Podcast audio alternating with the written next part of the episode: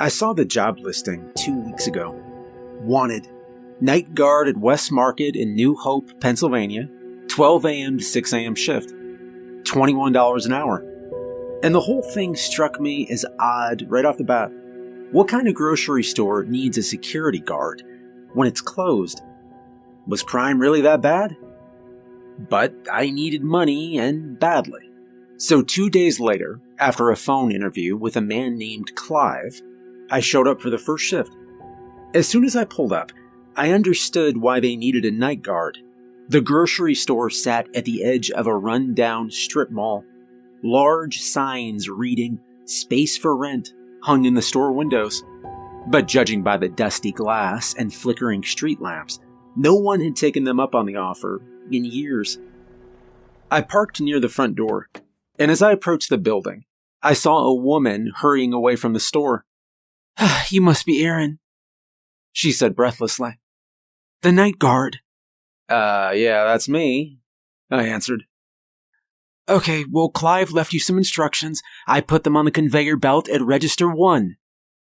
She gave me a polite nod, and then stepped around me, heading for the only other car in the parking lot. Okay, thanks, I said. Be friendly, my new inner voice said. She's your new coworker. I turned around. Hey, uh, what's your name? But she was already diving into the car. The door slammed, the car reeled out of the parking lot space, and then she was gone. So, I turned back towards the store. The parking lot was completely empty now, and the nearest street light was flickering erratically. A cold wind swept in, whipping a crumpled paper bag across the parking lot. Well, here goes nothing, I muttered to myself. I stepped up to the store. The glass doors squeaked as they opened for me and I stepped inside. Now, despite its outward appearance, the store was actually pretty nice inside. Bright fluorescent lights shone from overhead. Jazzy music played from hidden speakers. I headed over to register one, where a folded piece of paper was waiting for me. I flipped it open, and I began to read.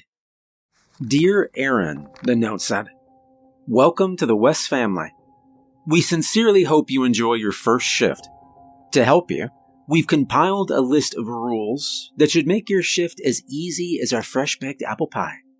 Rule number one As night guard, you are expected to patrol the store every half hour to make sure nothing is amiss.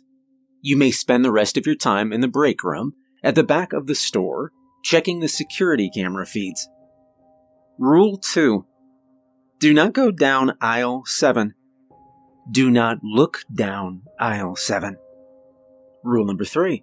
If you hear a knocking sound coming from the freezers in the frozen food aisle, ignore it. Number 4. If you see a shopping cart that hasn't been put away, please return it to the cart station at the front of the store immediately. Number 5. Don't be alarmed if you find a pool of blood in the meat aisle. Sometimes our meat packages leak. Simply head to the storage closet, get the mop and bucket, and clean it up. However, don't step in the puddle or touch the blood in any way. Number 6.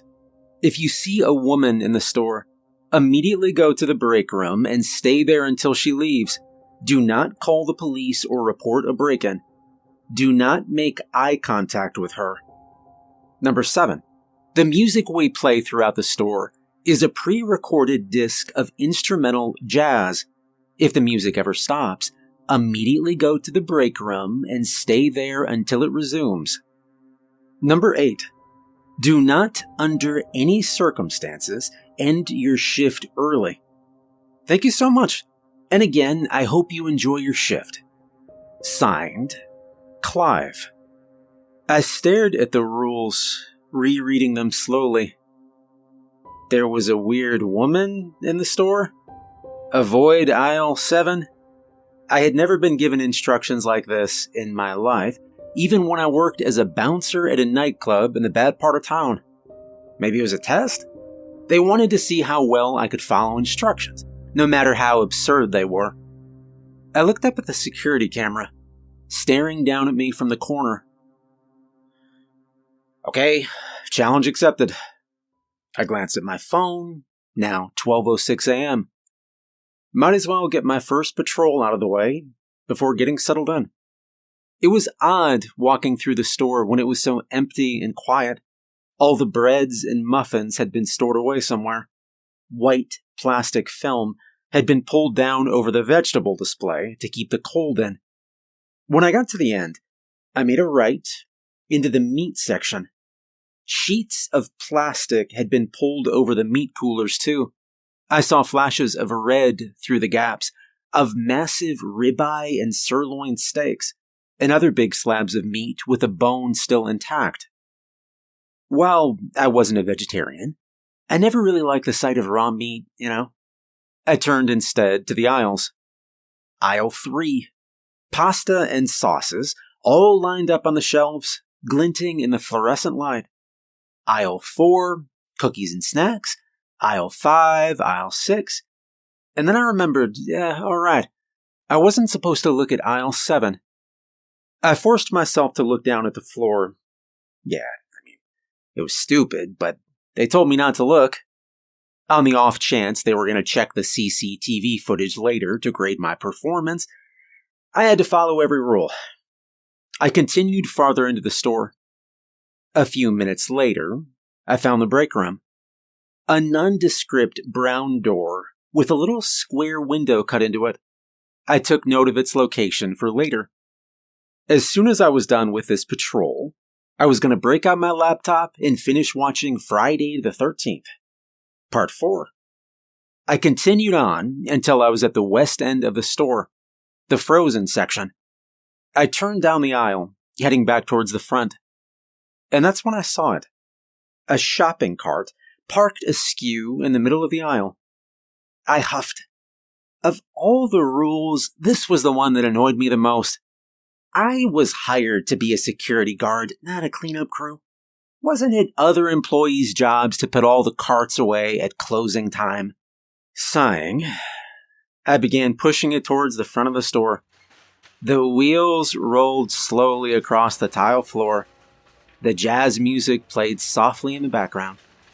I turned the corner and I walked past the cash registers, heading towards the front door.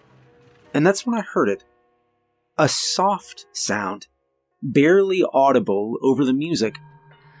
I stopped moving and I tried to listen. Several seconds of silence went by, and then I heard it again.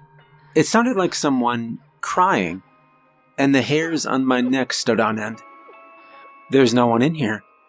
The door's been locked this whole time unless a customer accidentally stayed past closing time.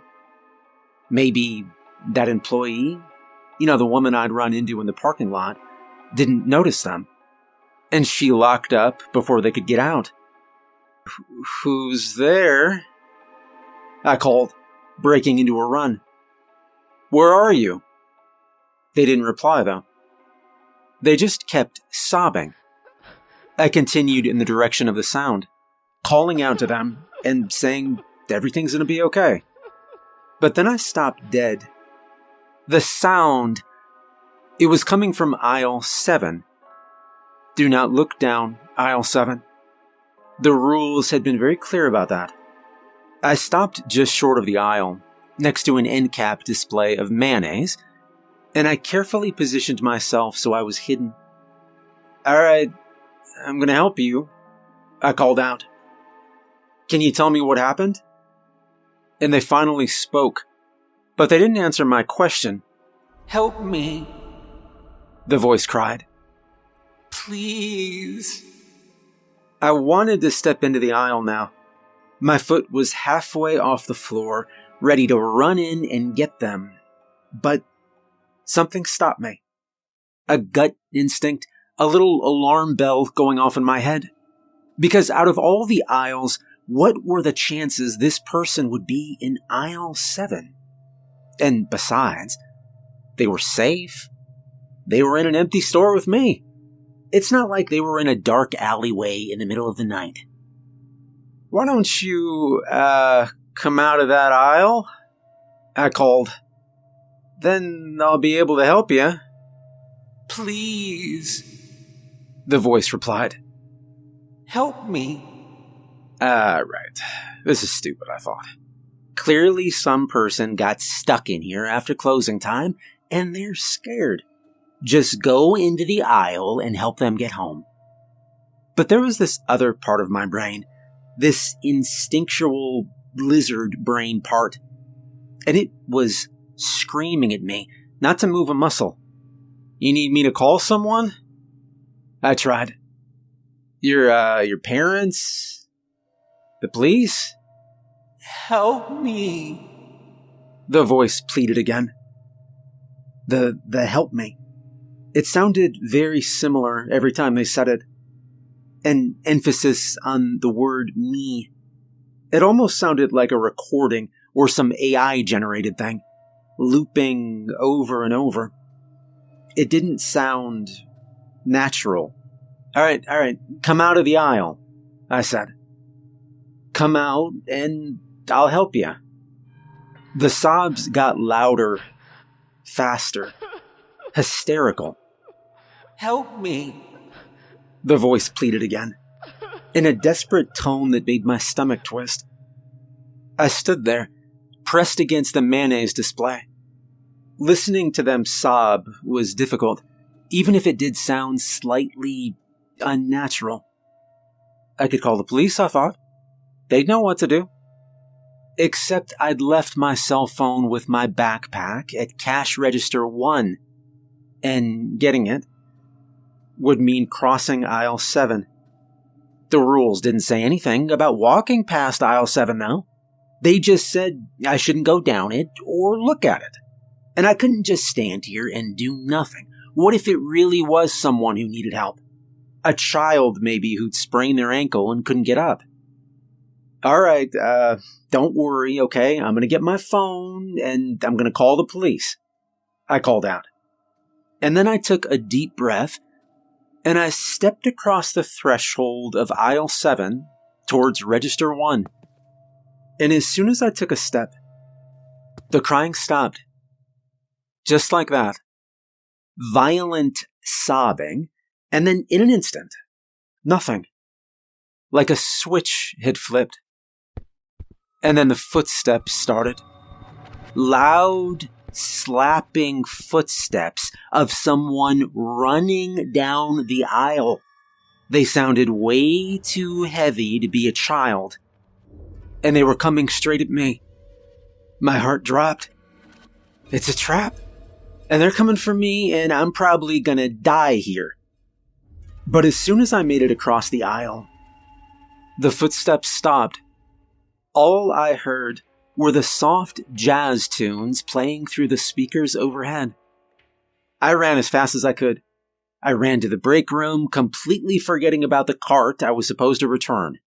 The break room was small and cramped. The little square window in the door had been blocked out with construction paper from the inside. The only source of light came from the computer screen on the desk, displaying the security camera feeds. I scrolled through the feeds and I quickly noticed that none of them offered coverage of aisle 7. It seemed like the cameras were intentionally placed to avoid that aisle. After searching the grainy black and white video for anything out of place, I leaned back in the chair and I closed my eyes. When I finally opened them again, it was almost 12:30. Time for my next patrol. I didn't want to go. I felt safe here, locked up in this little room, but I also knew I wouldn't be safe if I didn't listen to the rules. I shuddered, imagining what would have happened to me if I'd gone down aisle seven. I pulled myself out of my seat and I headed for the door. And the store was totally silent. No hysterical sobbing or pounding footsteps. And I started my patrol near the back, walking up aisle 17. Cans of food glinted on the shelves as I passed, but when I glanced at them, I didn't see any labels I recognized. No chef ravioli or giant green men, just generically labeled cans of meat stew. In fact, all the aisle had was meat stew. The same cans over and over and over again. I reached the end and I turned right towards the front of the store. And that's when I realized that I had already broken one of the rules. The cart, I hadn't returned it. And it wasn't where I'd left it. Instead of haphazardly parked near aisle 7, it now sat next to one of the cash registers. Like some ghost man was checking out his groceries. I paused for a second, hands hovering above the handle and then I grabbed it and headed towards the door. Outside, the parking lot was pitch black. Not a single street lamp. The shopping carts are only a few feet from the door, I told myself. Just go out and back in. It'll take like two seconds. I did it as quickly as possible. I ran into the darkness, slammed the shopping cart into the row, and I hurried back inside. And then I shut the doors and I clicked the lock. Okay, that wasn't that bad, I said to myself, letting out a sigh of relief. For a second, I reveled in the peace of the store, the silence, the safety of being locked inside with no one else but me. But then I stopped. The silence. Wait, wait. The jazz music wasn't playing. How long had it been off? I'd been so preoccupied with returning the cart, I wasn't even paying attention.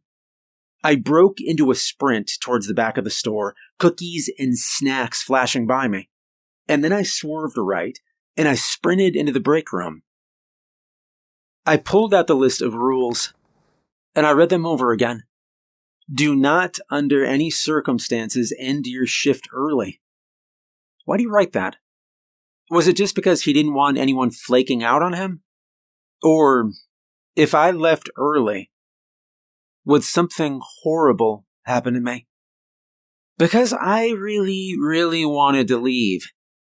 I opened my backpack, pulled out the soda I'd brought, and I popped it open. I took a sip, scrolling through the security feed, and thought, five more hours. The longest field goal ever attempted is 76 yards. The longest field goal ever missed? also 76 yards. Why bring this up? Because knowing your limits matters, both when you're kicking a field goal and when you gamble. Betting more than you're comfortable with is like trying a 70 yard field goal, it probably won't go well. So set a limit when you gamble and stick to it. Want more helpful tips like this? Go to keepitfunohio.com for games, quizzes, and lots of ways to keep your gambling from getting out of hand. The next four patrols went fairly well. The rules didn't say how long they had to be. So every 30 minutes, I sprinted a lap around the store as fast as I could. The whole thing only took about a minute. And then for the other 29, I locked myself in the break room.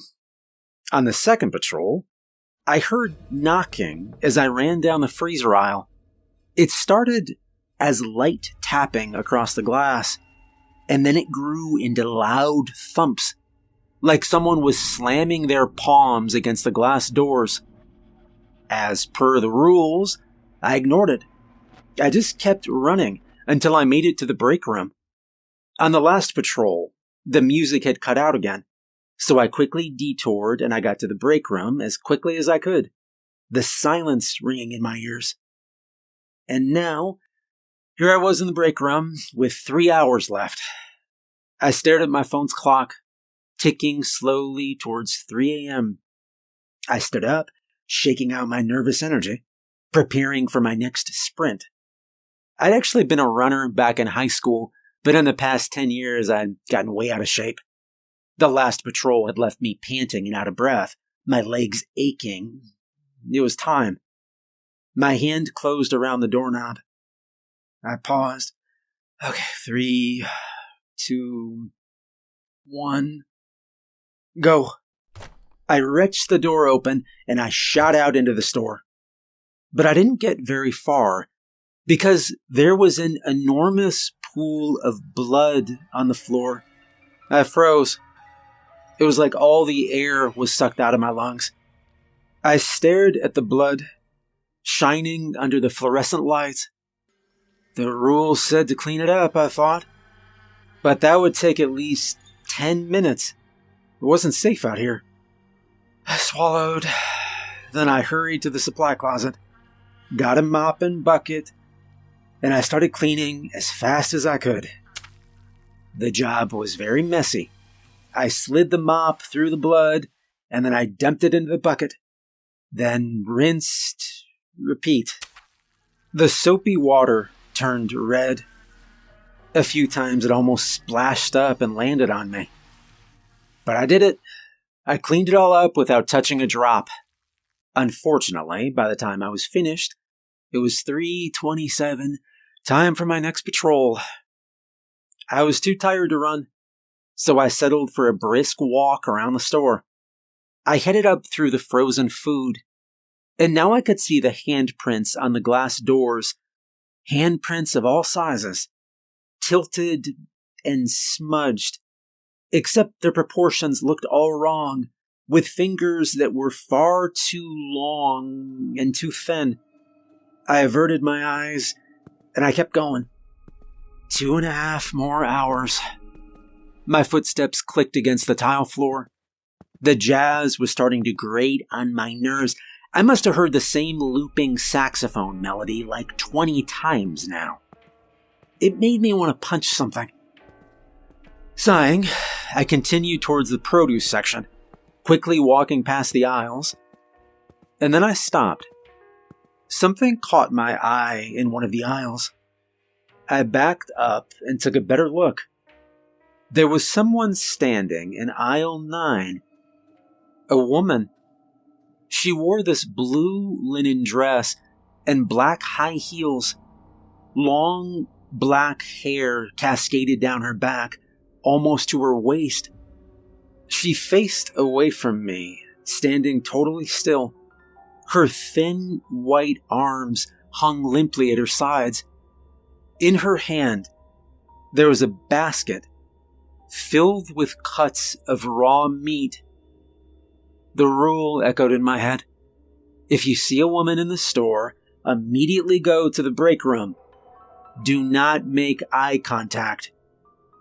So I slowly backed up as quietly as I possibly could, and then I started down the next aisle towards the break room. I heard her footsteps echo against the tile, and I hurried towards the break room. But then I stopped. Her footsteps weren't coming from behind me. They were coming from in front of me. I averted my eyes to the floor. And just then, I saw two black high heeled shoes step into the aisle. I stared at the floor. Do not make eye contact. The words repeated over and over in my head. But I had to get to the break room, and she was standing in my way. All I could see were her shiny high heeled shoes and the little drops of blood that leaked out of the meat packages in her basket, dropping on the floor I backed up. That was the only way I could go. I kept my eyes on the floor, careful not to look up. But she was following me. For every step I took, I saw a shiny black heel come into view, attached to a thin, white, elongated leg. She was keeping time with me. I walked faster. So did she. I wheeled around and I broke into a sprint. I ran down a random aisle and I sprinted towards the break room. But halfway down the aisle, I was forced to stop. A shopping cart was parked across the middle, blocking my way. And not just one cart, several of them stacked up in a teetering tower that was nearly 10 feet high. I was trapped. I backed away, my heart pounding. I could hear slow, methodical footsteps coming towards me, like a cat stalking its prey. I took my chances. I turned around, sprinted back out into the open, and I stepped into the next aisle, and no, no. I knew it instantly. A tattered lump of gray clothing and sickly, pale blue skin sat on the floor. The person, the creature, the thing folded in on itself in a pose like a crying child. But it wasn't anything even resembling a human. It had several strange lumps and appendages. And worst of all, it didn't have a head. I knew then I had stepped into aisle seven, and I immediately reversed direction. But not before the thing unfolded itself and began to move toward me. I whipped around and I started screaming, sprinting down the next aisle. And miraculously, I made it to the end in one piece. I veered sharply left towards the break room. Almost there, almost there. My hand hit the doorknob. I wrenched it open and I dove inside. And then I collapsed in the chair, panting. I sucked in a breath, staring at the locked door. Am I really safe in here? Technically, the rules never said it would be safe. Maybe staying in here only decreased my chance of death. I turned my attention to the security camera feed on the monitor. It showed the middle of the store, and from what I could see, the aisles were empty. No trace of the woman. I switched to the next feed. The produce section empty. I switched to the next one, and I jumped. She was standing right there. She was right in front of the break room door. She stood so still. The image could have been a photograph, except for the blood slowly dripping from the meat in her basket. I swallowed again and glanced away from the monitor at the door. My heart slammed into my ribs when I saw her shadow under the door. Go away, I thought. Just go away, I pleaded. The shadow of her head in the window tilted, as if contemplating her next move. And now I knew why the window had been covered. I forced my eyes away, and I looked back at the screen. She was still standing there, except there was something different about the way she was standing. I squinted at the grainy black and white image, trying to figure out what was going on. When my eyes finally fell on her heels, I realized her feet were facing forward, but I was still looking at the back of her head, at the long black hair going down to her waist. Okay. Either her hair was hanging over her face, or she turned her head all the way around. It must have been 20 minutes before she began to walk away from that door, and I couldn't tell if it was just the low frame rate of these crummy cameras, but her movements looked jerky, her body lurching with every step. It made me sick to watch. And when she disappeared from the screen, I let out a sigh of relief. My hands and legs were shaking. I felt weak. Okay, okay, think. The rule said to wait until she left. All I had to do was watch the feed by the front door. As soon as I see her leave the store, I'd be safe.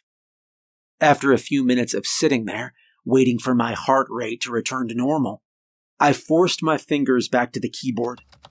I pressed the arrow key to move to the next feed, and then the next, and the next, looking for the camera at the front of the store. And, oh my god, her face filled the entire screen. Her eyes were terrifying. They were pure white. No pupils, no irises, just pure white eyes threaded with spidery veins. I screamed and jumped back. And then I shut my eyes. The rule said I couldn't make eye contact, right? Did this count? You know, through the screen. I shuddered and I covered my face with my hands. My entire body was shaking. And when I finally took a peek through my fingers, I saw her rapidly crawling away down the wall like some kind of spider. And then she pushed through the glass doors and disappeared into the night. She was gone.